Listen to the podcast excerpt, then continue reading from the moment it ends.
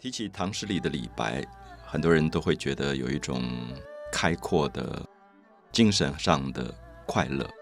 我想很多人读李白的时候，感觉到这个人好像天纵英才啊，就是他的才华之高是无法被限制的。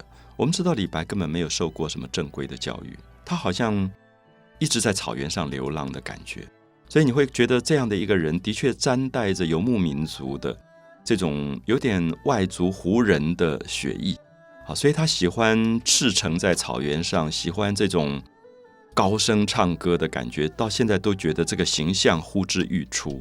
所以，也许我们在读李白诗的时候，一直觉得李白的诗的背后有一个非常潇洒、一个豪迈、俊气啊、英俊的游牧民族男子的一个形象在里面。那他的诗里面的确传达出很多青春的美。浪漫的美、叛逆的美、开阔的美，那这个跟汉族精神真的很不一样。因为我们知道，汉族因为它是一个久远的农业民族，久远的农业民族最后会变得比较稳定，可是比较保守。所以读汉族的诗，你会觉得他在追求一种长期的稳定里面，就会精神上的开阔稍微就会有一点受到局限。那甚至我们说。李白的诗很大气，那么这个大气有没有一部分是来自于真的是因为游牧草原民族的这个后代的感觉啊？所以我想，我自己到外蒙古、到乌兰巴托、到戈壁沙漠，特别在惊艳李白的生命情调，因为在那个草原上，你会感觉到没有任何山的阻挡，没有任何建筑物的阻挡，他们是住蒙古包的，然后逐水草而居，常常迁移。那把蒙古包一拆就走了，再马上就走，那种流浪的荒野的感觉，天苍苍野茫茫的精神。最后他们唱出来的歌声，我觉得如果大家听到蒙古的歌谣，你马上就会想到李白，因为声音走得很远很远啊，走得非常远。我想不止蒙古了，其实也包括我们说李白的家乡，像南俄罗斯吉尔吉斯这一带。那如果大家听到那一代的民歌的话，都会感觉到。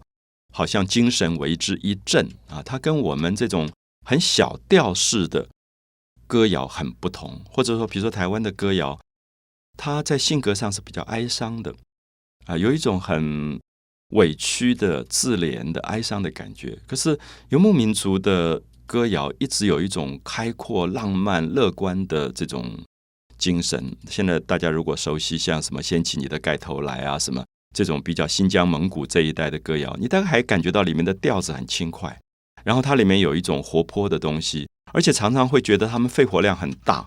不知道是不是因为在草原上，他对着那么大的土地一唱歌的时候，他那个肺活量的那个气好长好长。所以我记得在蒙古，他们有一种歌曲叫做长调。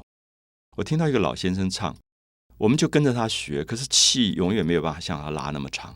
就是我拉到已经肺部觉得没有气，他还在一直哦，后面那个尾音一直连绵出去。我想那个叫做长调，而这个长调刚好让我想到李白的《将进酒》。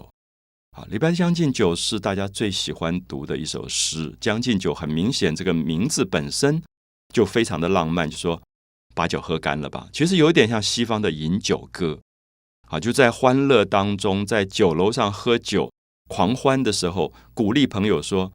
赶快喝酒，好好喝酒，就是人生难得几回醉的那种感觉。我们注意一下，这个感觉不是很汉族的，也不是很儒家的。儒家从小就告诉你尽量少喝酒，喝酒可能也要很节制。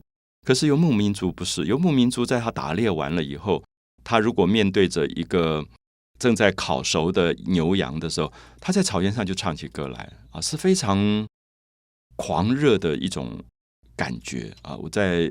戈壁沙漠，其实他们就是抓野羊，然后现场烤的时候，马上就唱起歌来，而且马上就喝酒。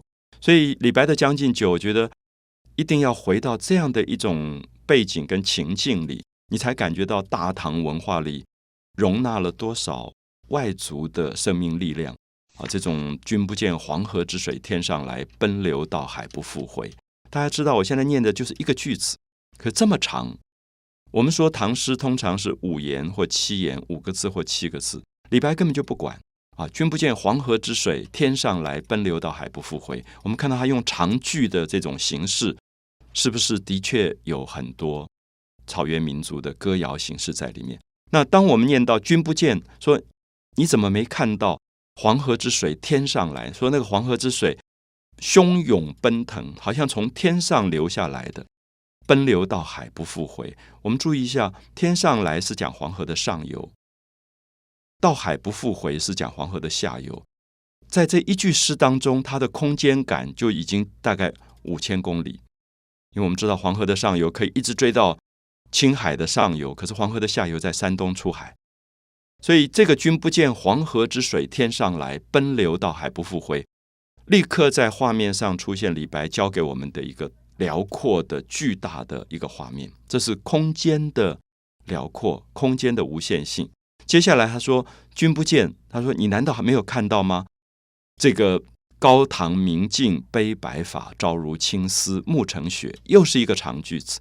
我们知道高堂讲的是母亲，是妈妈啊。高堂现在一般人比较少用这个典故了，就是家里面老母叫做高堂老母啊。高堂明镜就是妈妈年纪大了。”你难道没有看到吗？那个老年的妈妈在镜子里看自己头上的白头发，朝如青丝，就很感叹，觉得怎么早上还是黑色的青丝，是在讲说早上还黑油油的，暮成雪，到了黄昏已经变成白色，像雪一样白，雪白的头发。有没有发现他在提供我们一个时间的快速？所以空间的辽阔，时间的快速。李白告诉我们，这两个句子基本上是说生命这么短暂。这么伟大的空间，你以这么渺小的生命，你怎么去追求这么无限的空间？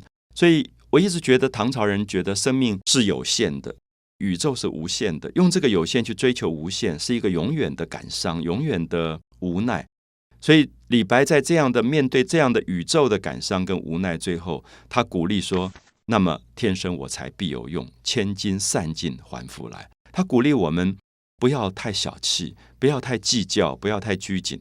他鼓励我们说：“天生我材必有用。”李白的诗里最美的一个字是我。我们看到儒家都教人谦虚谦卑，尽量不要谈我。可是李白的诗常常就是我啊！我本楚狂人，狂歌笑孔丘。他总是在讲我。他觉得生命里面很重要一点是找到我的自信，对自己生命的肯定。所以天生我才，说我既然在天地之间生长出来。一定有我存在的意义跟价值，天生我才必有用。我觉得好自信的一种口气。那也觉得年轻人一定应该喜欢李白的，因为李白是年轻的，是青春的。他鼓励你的生命应该要热爱自己，你应该觉得自己的存在是绝对有意义的、有价值的。所以天生我材必有用，千金散尽还复来。说不要那么计较，那么在意。千金就说你一掷千金，你一下子把钱花掉。他还会再回来的，没什么关系。那大家知道，这个绝对不是儒家会鼓励的一件事情。我们小时候家里总是要你节俭，要你朴素。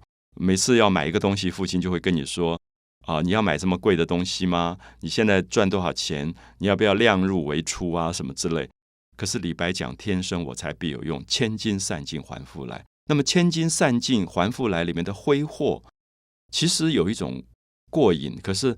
他真的是草原民族跟游牧民族的，因为游牧民族他在流浪的过程里，他的性格非常的豪迈，而且我们注意一下，李白跟很多诗人不同，他不是书香世家，他们家原来是做生意的，我们叫豪商之后。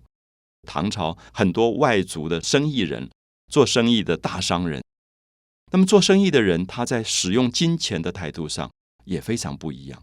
好，所以《将进酒》里面透露出来李白的个性。就非常的明显，那么也让我们今天百读不厌，觉得里面有一种豁达，有一种豪迈。每次在生命拘谨、受压抑、小气的时候，读读李白的诗，你忽然就会觉得好像可以让自己放得开来。